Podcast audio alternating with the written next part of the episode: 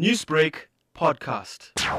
Post COVID, we find that a lot of the Hindu businesses have been under strain, and it is incumbent upon us, according to our Dharma, that we need to support and promote Hindu businesses. It's there in the Bhagavad Gita, chapter 320 to 326, seven shlokas called Loka Sangraha, which enjoins us to support dharmic society, dharmic businesses, and promote and secure dharmic businesses.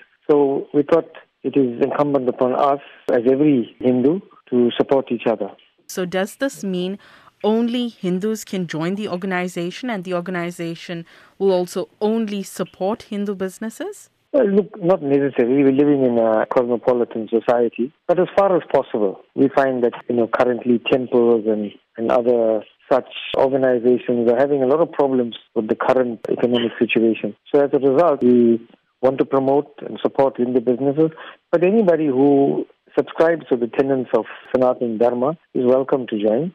The tenets of Sanatana Dharma is, you know, your artha, karma, moksha, and dharma itself which basically means that one has to, you know, abide by the rules of society, be moral, be ethical, and be charitable to society. So if you're part of that and you subscribe to those ideals, yeah, you're welcome to join. This forum has been in the pipeline for many years, but how did the COVID 19 pandemic actually exacerbate the need for such a forum in the community?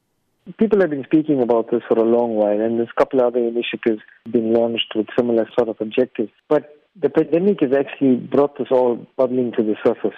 You know, it's, it's time for us, not just Hindu businesses and the Hindu society, everyone to get together to help the impoverished.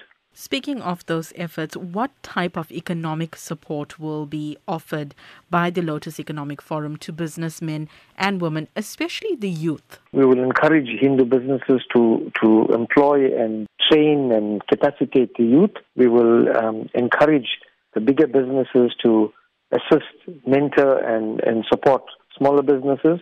We would like in the future to have workshops where we get those people who are skilled in certain respects in businesses to come and capacitate those that are lacking, you know, and those kind of things.